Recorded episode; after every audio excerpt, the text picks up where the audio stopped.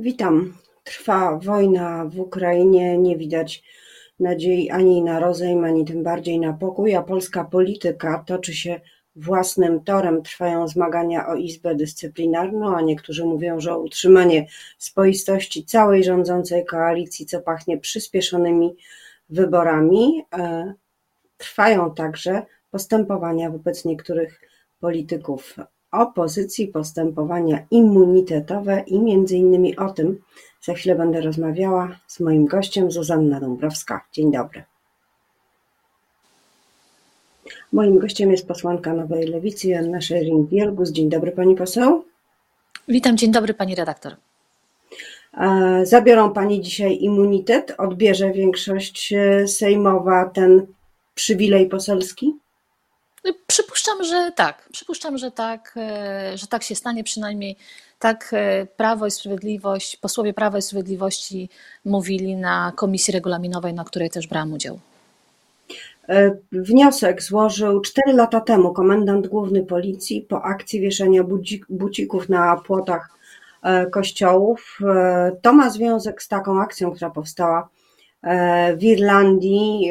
Wspomnienia o ofiarach pedofilii E, w kościele po wizycie papieża e, Franciszka, tam właśnie. E, jaki zarzut stawia się Pani w związku z udziałem tej akcji, w tej akcji? No właśnie, dochodzimy tutaj do sedna sprawy. W 2018 roku powiesiłam na jednym z płotów kościoła w Toruniu buciki razem z innymi osobami. To jest akcja solidarnościowa, społeczna i międzynarodowa. Ona odbywa się od 2011 roku. Rozpoczęła się w Irlandii. Akcja ma na celu e, stanięcie po stronie pokrzywdzonych osób w wyniku przestępstw seksualnych, e, którego dokonują się księży, ale jest jeszcze jeden aspekt tej akcji. Ta akcja też ma wymusić na Kościele katolickim, na hierarchach kościelnych, aby rozpoczęli swój proces oczyszczania i aby ujawnić wszystkie informacje związane z tymi precedensami wykorzystywania seksualnego.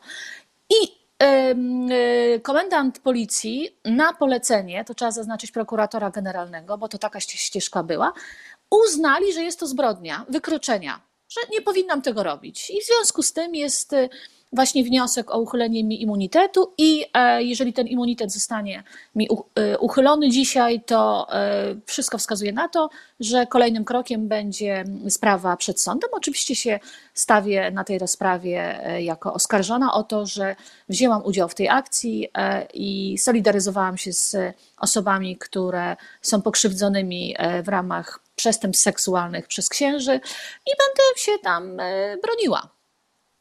No tak, ale zarzut nie dotyczy tego, że wzięła Pani udział e, w takiej akcji, e, szczególnie e, w tym kontekście międzynarodowym i, i, i, takim społecznym, ale tego, że wieszała Pani bez zgody właściciela nieruchomości coś w miejscu, które do Pani nie należy i to jest właśnie kodeks wykroczeń, artykuł bodajże 63 a jak pani zamierza walczyć z tym zarzutem? Bo e, rozumiem, że jako osoba o zdecydowanych przekonaniach e, w tej warstwie światopoglądowej e, nie ma pani żadnych wątpliwości co do, co do kontekstu całej sytuacji. Ale jak walczyć z zarzutem, że wieszała pani coś bez zgody właściciela, czyli jak rozumiem miejscowej parafii, która jest, której kościół jest otoczony płotem?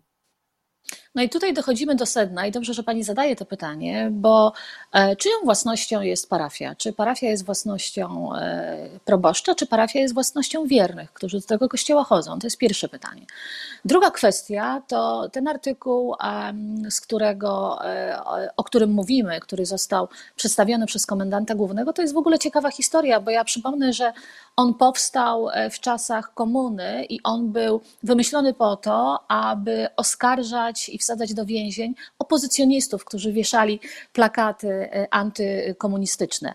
E, pani redaktor, znaczy ja uważam, że to jest w ogóle sytuacja absurdalna. Znaczy, mam wrażenie, że czuję się jak w filmie Monty Pythona, tak? że robi się całą wielką sprawę z tego, że ktoś e, powiesił buciki. To znaczy, trzeba o tym mówić wprost. Na bramie, która e, według mojej opinii e, jest ogólnodostępna dla wszystkich. To nie jest brama, którą właścicielem jest proboszcz. To nie jest brama, której właścicielem jest Kościół. Kościół przecież sam mówi, że jest wspólnotą wszystkich wiernych i osoby, które są w tej wspólnocie, mają prawo wyrażać swoją opinię e, tak, jak chcą. E, jak będzie proces w sądzie, mam swojego obrońcę. Prawdopodobnie będzie to Artur Nowak, z którym współpracuję od od wielu lat już w tym temacie odnośnie pedofilii, przestępstw kościoła i zobaczymy, jak to, E, jak to będzie wyglądało? Sama jestem ciekawa e, absurdów e, tej, tej, tej sprawy, no bo to jest trochę jednak precedens, tak? że, że w takiej sprawie robi się wielkie halo, a nie robi się wielkiego halo w kwestiach, które są kluczowe, a kluczowymi według mnie kwestiami są przestępstwa księży, przestępstwa biskupów, którzy przenoszą księży z parafii do parafii i którzy ukrywają swoich e, podwładnych, czyli księży ze swoich parafii, którzy dokonują przestępstw seksualnych w innych parafiach albo w domach e, emeryta. To będzie dosyć ciekawy, myślę, proces.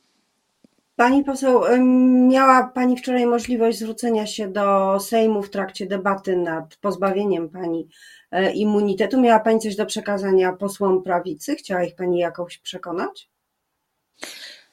Generalnie opowiadałam o tym nie tylko o zawieszeniu tych bucików, nie opowiedziałam o tej akcji międzynarodowej, ale również przypomniałam wiele innych kwestii związanych z tym tematem, którymi się zajmuję od wielu lat, bo to nie jest tylko wieszanie bucików. Ja te buciki również e, zawieszałam z aktywistami w Rzymie, w Warszawie, w innych miastach w Polsce, ale też zrobiłam wiele rzeczy, które e, ujawniają przestępstwa Kościoła, jak chociażby razem z Agatą Diduszko-Zygleską, z którą współpracuję na co dzień. W 2018 roku opublikowałyśmy mapę kościelnej pedofilii i o tym na przykład mówiłam. Mówiłam o danych, które teraz już tam są.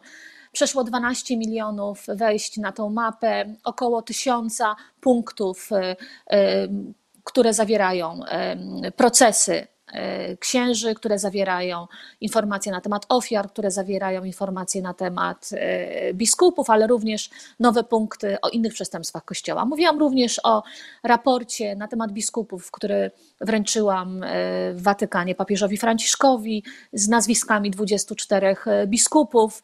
Przypomniałam, że dziewięciu biskupów już zostało przez Watykan ukaranych.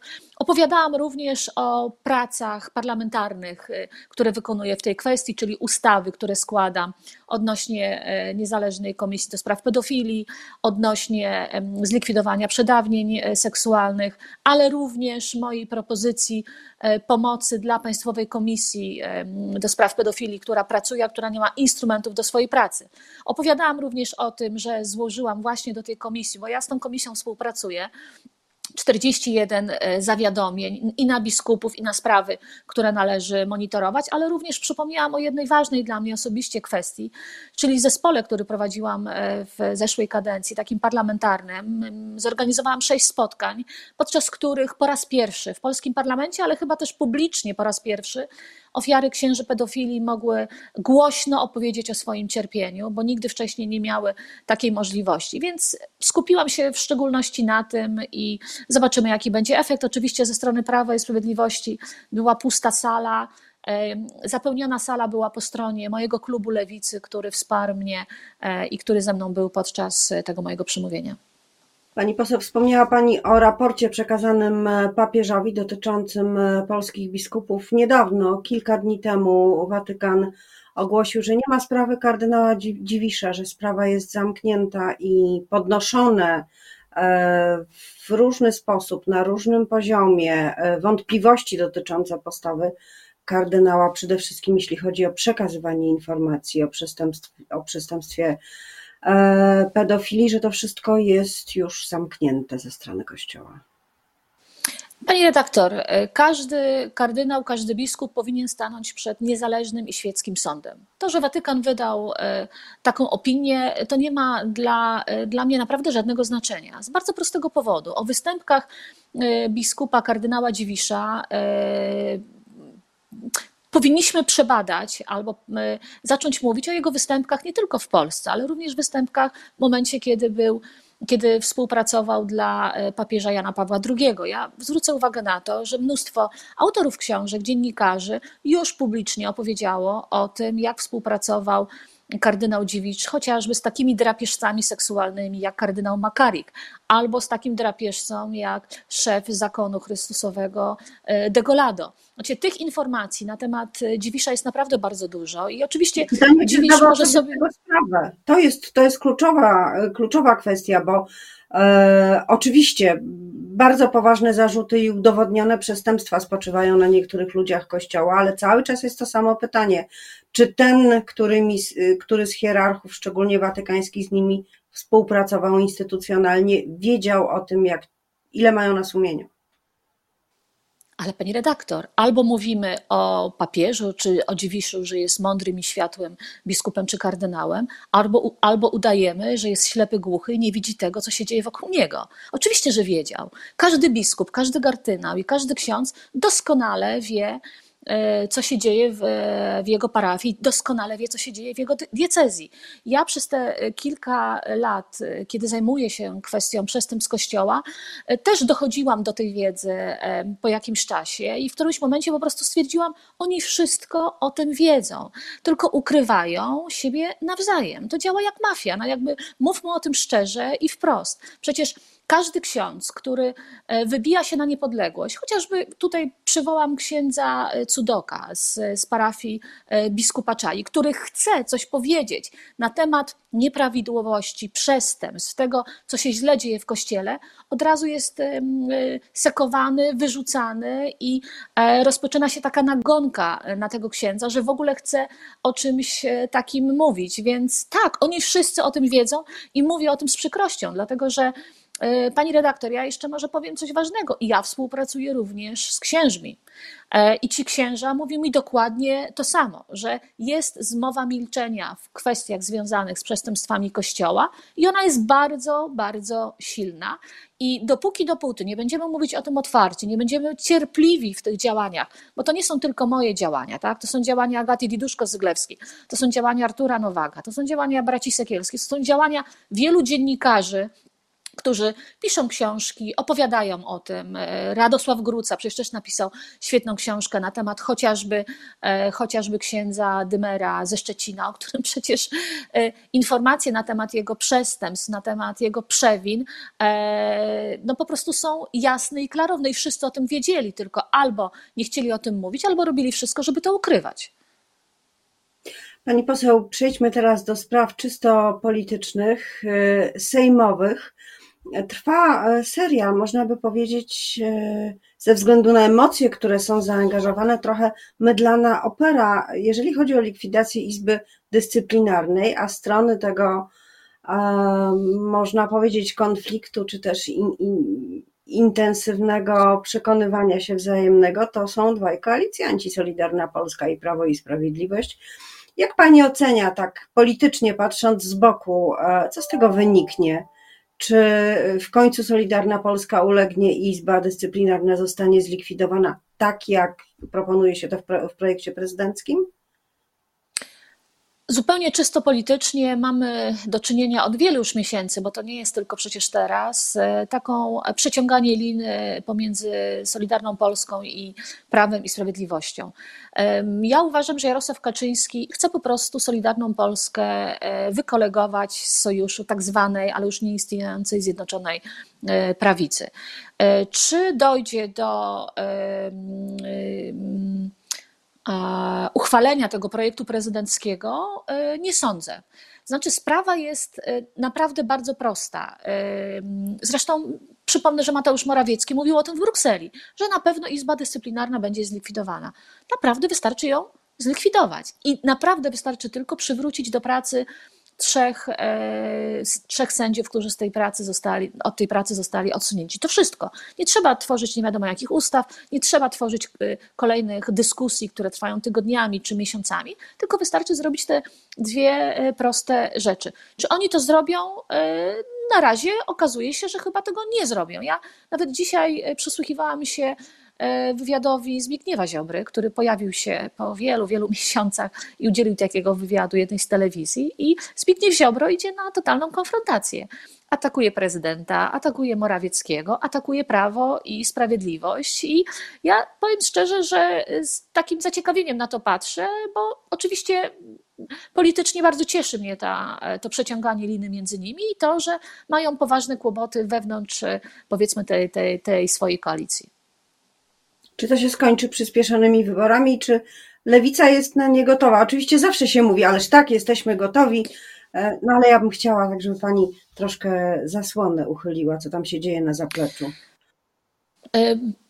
Wyborów nie będzie przyspieszonych, tak uważam dzisiaj, tak, e, dzisiejszego dnia, z bardzo prostego powodu. Jeżeli przyjrzeć się na strategię, którą prowadzi Prawo i Sprawiedliwość, to e, Morawiecki e, po głosach Lewicy, Platformy Obywatelskiej czy Polski 2050 nagle przedstawił swoje propozycje odnośnie kredytobiorców, odnośnie inflacji i tak dalej ale z jednym e, takim małym haczykiem. Te jego propozycje mają być wdrażane dopiero w przyszłym roku. Więc jakby to jest taki sygnał na to, że te wybory odbędą się w konstytucyjnym terminie.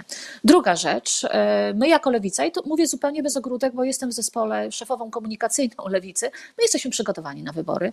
I to e, z bardzo prostego powodu. W zeszłym roku zakończyliśmy proces jednoczenia wiosny i SLD, powstała nowa Lewica. Mamy przygotowane wszędzie, w całej Polsce struktury e, powiatowe, wszystkie struktury regionalne. Mamy ludzi do pracy, to znaczy jesteśmy jedną z nielicznych partii, które te struktury mają. Mamy również pieniądze na te wybory, które, y, które też dostajemy z subwencji. Jesteśmy też bardzo aktywni. Rozpoczęliśmy ofensywę lewicy, taką wiosenną ofensywę. Ona rozpoczęła się tydzień temu. To była konwencja Bezpieczna Polska. Y, w tym tygodniu, w niedzielę, rozpoczynamy po dwóch latach spacer pierwszomajowy, czyli wracamy do pochodów pierwszomajowych, trochę może w innej wersji, bo w wersji takiego spaceru. I tutaj e, zapowiem może u Pani kilka, e, kilka wydarzeń, które e, też będą w najbliższym czasie. W maju, w połowie maja będziemy mieli wielką konwencję dotyczącej polityki energetycznej. To będzie wizja lewicy, propozycja lewicy. W czerwcu mamy we Wrocławiu bardzo duże lewicowe wydarzenie międzynarodowe Europa Równych Szans i przyjeżdżają do nas goście z Timmermansem na czele, z Heleną Dali na czele do Wrocławia i tam będziemy rozmawiali o E, o lewicy w Europie. I kolejnych tych wydarzeń na wakacje też już mamy zaplanowanych e, i nawet na wrzesień i październik, więc my jako lewica wiemy, co chcemy zrobić, a zależy nam na tym, żeby przedstawiać wizję naszego myślenia o Polsce, bo medialnie mamy trudniej niż na przykład inna partia e, opozycyjna, ale i dlatego też musimy być bardziej, bardziej te działania muszą być zintensyfikowane i częste. Więc tak, my jako lewica jesteśmy do tego przygotowani. A czy jesteście już zdecydowani na to, jaka byłaby najchętniej przez Was widziana konfiguracja e, w kampanii wyborczej? Oczywiście jest dyskusja, szczególnie po wyborach na Węgrzech, czy jakie te bloki opozycyjne mają być. Czy Wy jesteście gotowi na to, żeby pójść samodzielnie, jako lewica, nowa lewica z razem na przykład? Czy, czy jednak czekacie na większe zgrupowanie, blokowanie z którejś strony? Pani redaktor, szczerze mówiąc, myślę, że każda partia chciałaby najlepiej iść samodzielnie. To tak zupełnie serio e, trzeba sobie to powiedzieć. My jako lewica też Ale lewica ma, iść ma, samodzielnie. Lewica ma y, świadomość zagrożenia, które może to powodować, które już raz spowodowało, że PiS przejęło władzę ale pani redaktor, y, rozmawiamy, bo też często się mówi, czy liderzy opozycyjni rozmawiają ze sobą. Tak, rozmawiamy bardzo często, te rozmowy się odbywają i wszyscy jesteśmy zgodni do, y, co do tego, że jeżeli przyjdzie taki moment, że trzeba będzie usiąść do stołu i porozmawiać o jakichś wspólnych koalicjach, wspólnych blokach, to wszyscy są na to otwarci i mówię o tym zupełnie szczerze, bo tak jest. I zawsze takie decyzje podejmuje się no, pół roku przed wyborami. Jak widzimy na przykład przez ostatnie dwa miesiące, dużo rzeczy może się wydarzyć, które mogą wywrócić politykę do góry nogami. Mówię tutaj na przykład o wojnie y, w Ukrainie, która naprawdę wywróciła też u nas scenę polityczną i zresztą wszędzie y, w całej Europie i na całym świecie, więc dużo rzeczy może się wydarzyć, które będą miały wpływ na to, jak poszczególne partie będą miały, będą wyglądały ich notowania i zobaczymy, ale my ze sobą rozmawiamy, współpracujemy, zresztą tych pól współpracy po stronie opozycji jest naprawdę bardzo dużo. Współpracowaliśmy przecież przy E, wyborze e, na prezydenta Rzeszowa. Współpracowaliśmy, gdy była nagonka na TVN. Współpracujemy ze sobą, jeżeli chodzi o kwestie praworządności. No przecież na przykład Lewica z, z Platformą złożyła projekt środowisk sędziowskich odnośnie właśnie praworządności. Tych pól jest naprawdę bardzo dużo i poczekajmy na pół roku przed wyborami, wtedy te decyzje będą podjęte i gwarantuję, że to będą najlepsze decyzje, które finał będą miały mieć taki, że to opozycja wygra. A wierzę, że wygra. Intuicyjnie czuję, że e, to będzie czas dla opozycji. No bardzo dziękuję za ten wiosenno-polityczny optymizm i za całą e, rozmowę. Czekamy na wynik dzisiejszego głosowania w sprawie immunitetu. Moim gościem była posłanka Nowej Lewicy Joanna Schering-Wielgus. Miłego dnia. Dziękuję serdecznie. Do widzenia. Miłego dnia.